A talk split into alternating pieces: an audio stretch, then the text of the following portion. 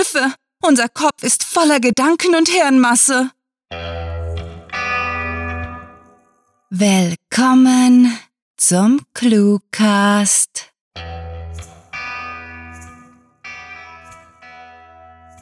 Geliebte Hörer, heute wollen wir euch mit diesen Zeilen die Tiefe unserer Emotionen für euch mitteilen. Seit der letzten Episode haben wir euch vermisst, traurig aus dem Fenster gestarrt und eure Likes, eure lieblichen Kommentare mit jeder Faser herbeigesehnt. Endlich können wir uns in die Ohren fallen, umarmen und den wahr werdenden Wunsch äußern. Viel Spaß mit der Kurzgeschichte.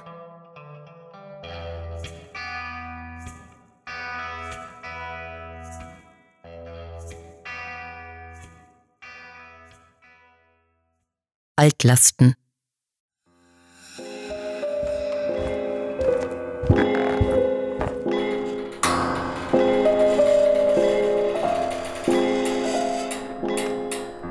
Nichts, nicht einmal ein Atomkrieg konnte an den Berg aus Chaos herankommen, welcher sich auf dem Dachstock stapelte. Mit einem Lachen, das mir im Hals stecken blieb, stand ich vor den teils modrigen oder zerrissenen Kartons, aus denen mein Kinderspielzeug oder unzählige Papiere quollen. Okay, murmelte ich, doch obwohl ich mir damit Mut zuzusprechen versuchte, klang es eher sarkastisch als aufmunternd. Ich wusste, dass ich in zwei Tagen mit dem ganzen Kram durch sein musste, denn dann würden die Bauarbeiter auftauchen, die den Dachboden meines Elternhauses in ein geräumiges Loft umbauen sollten. Meine Eltern waren zwar vor einiger Zeit gestorben, doch da danach ich eingezogen war, hatte sich hier oben nicht viel verändert, denn ich war dafür bekannt, solch unliebsame Aufräumarbeiten lange hinauszuzögern.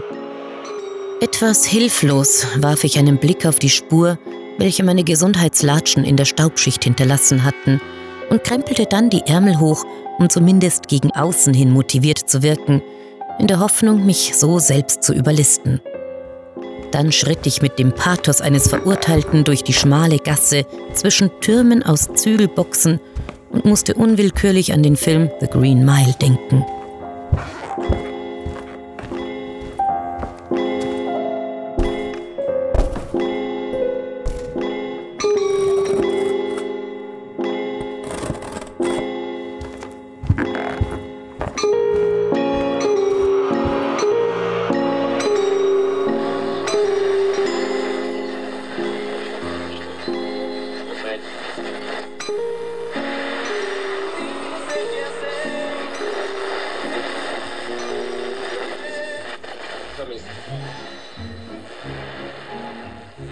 Mittlerweile hatte sich das größte Chaos etwas gelichtet, denn ich war gut vorangekommen, zumindest versuchte ich mir das in meinem Zwangsoptimismus einzureden.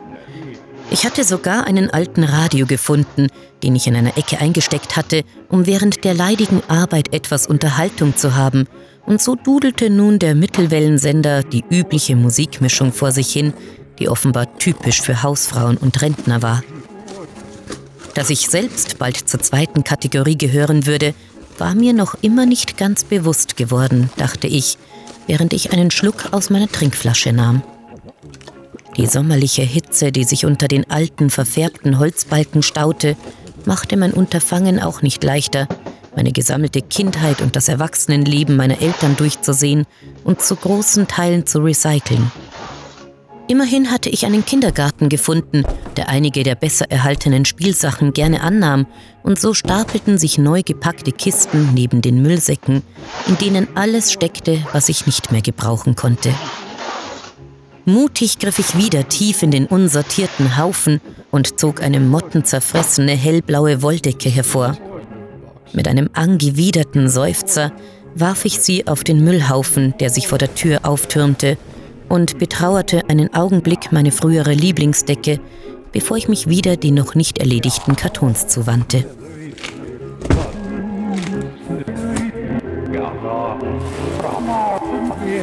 Langsam aber sicher kam ein Gefühl der Frustration in mir auf, denn obwohl ich schon seit Stunden arbeitete, standen noch unzählige Kartons da, deren Inhalt ich bestenfalls erraten konnte. Der nächste Karton war voller Papiere und ich begriff, dass es ewig dauern würde, ihn durchzusehen.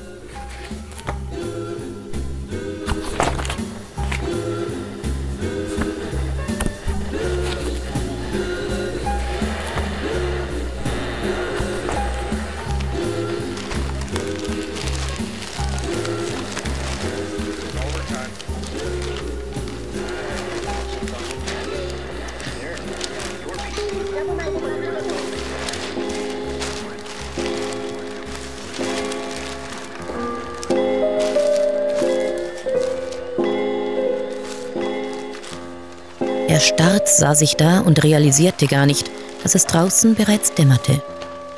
Ich hatte keine Ahnung, wie lange ich schon so dagesessen hatte. Es musste jedenfalls einige Zeit gewesen sein. Noch immer lagen die paar Blätter Papier um mich verteilt auf dem Boden, die mein ganzes Weltbild erschüttert hatten. Eben zuvor hatte ich noch ein staubiges, zerbrochenes Mobilier in den Händen gehalten, eine der unzähligen Kindheitserinnerungen, die hier unter dem scheinbar ewigen Staub begraben waren, nur um dann das zu finden. Wie jeder gute Bürger hatte ich natürlich die Papiere durchsehen wollen, bevor ich mich entschied, ob ich sie wegwarf oder nicht. Und da hatte ich es irgendwann verstanden. Ich hatte all die Jahre, ohne es auch nur zu ahnen, eine Lüge gelebt. Das unauffällige, unbeschriftete Album das mitten unter all den anderen Dokumenten steckte, erzählte Bände. Bände von Familiengeschichte, die ich mir nicht in meinen wildesten Träumen ausgemalt hätte und die besser zu einer Fernsehsoap passten, denn zum Kind aus gutbürgerlichem Hause, das ich früher einmal gewesen war. Als ich das Album aus dem Papierstapel gezogen hatte, waren die leicht vergilbten und gewellten Seiten, geschwächt von Jahrzehnten der Kälte und Wärme, herausgefallen und hatten sich vor mir auf dem Boden verteilt. Doch statt dass auf ihnen Fotos meiner Urgroßeltern oder Kochrezepte aus den 70ern geklebt hatten, waren da diese alten Zeitungsausschnitte gesammelt. Verwirrt hatte ich mich erst gefragt, wie oft meine sonst nicht als Sammler bekannten Eltern denn etwas Interessantes in der Zeitung gefunden haben mussten, um damit ein ganzes Album füllen zu können. Erst nachdem ich mit erwachter Neugier einige Minuten die Texte gelesen hatte, begriff ich endlich. In einigen davon ging es darum, dass eine Gruppe von ausnehmend gewalttätigen politischen Terroristen, die damals vor einem halben Jahrhundert unser Land in Angst und Schrecken versetzt hatte, gefasst worden war.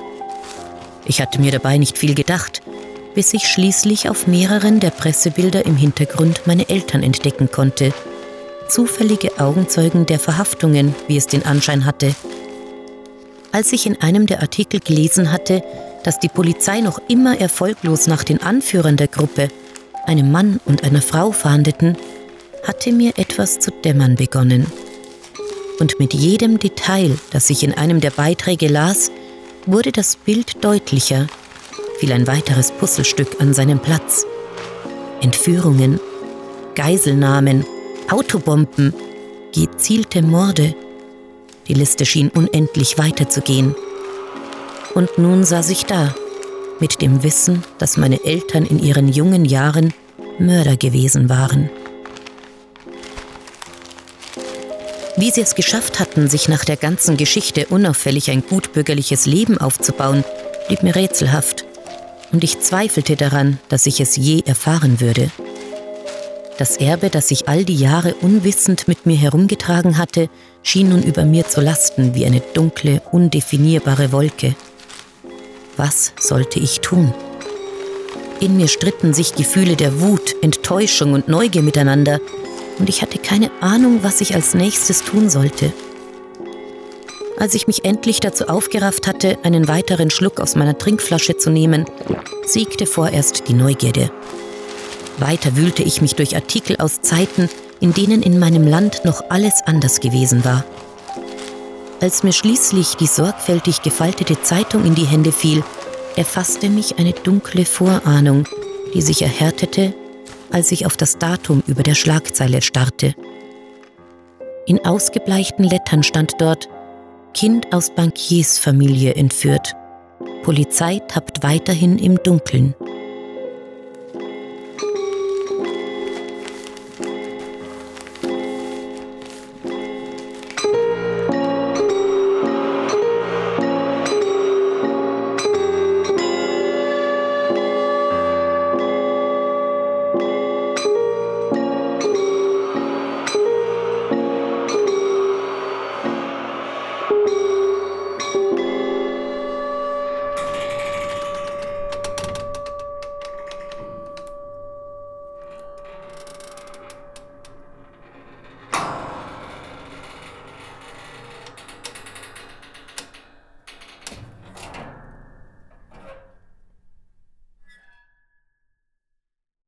Das war Altlasten, geschrieben von Sarah.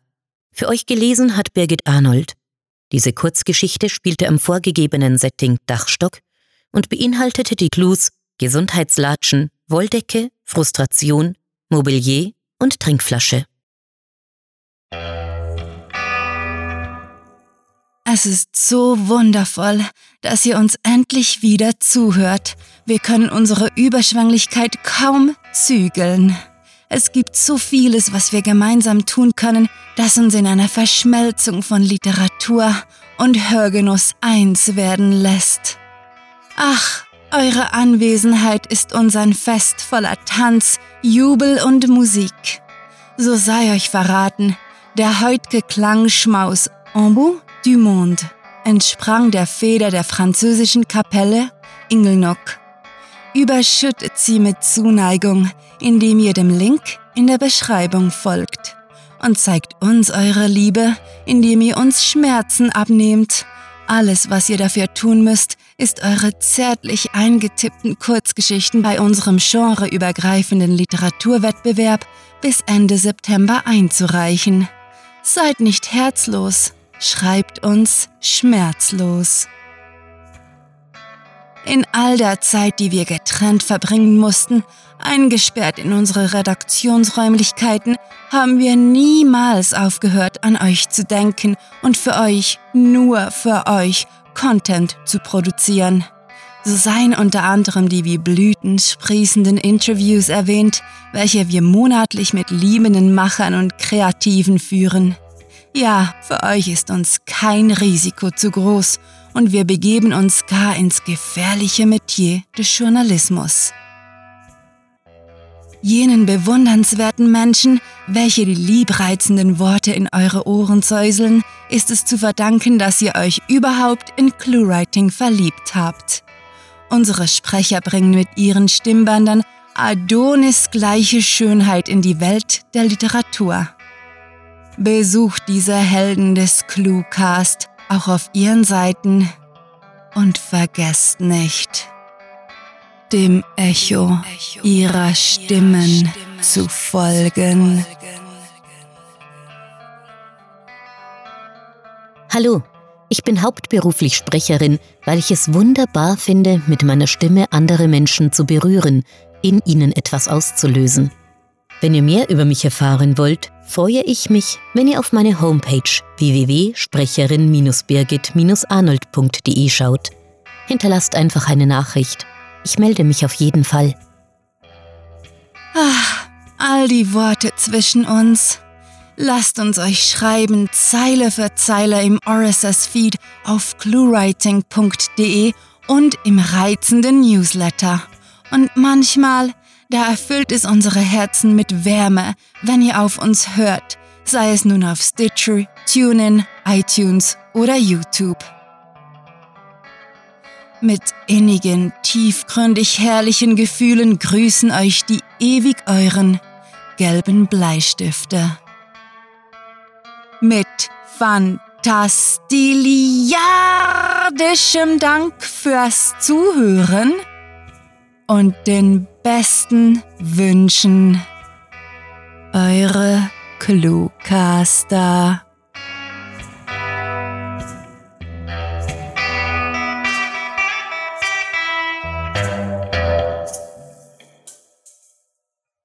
Seit Twitter hat aber wirklich jeder einen Vogel.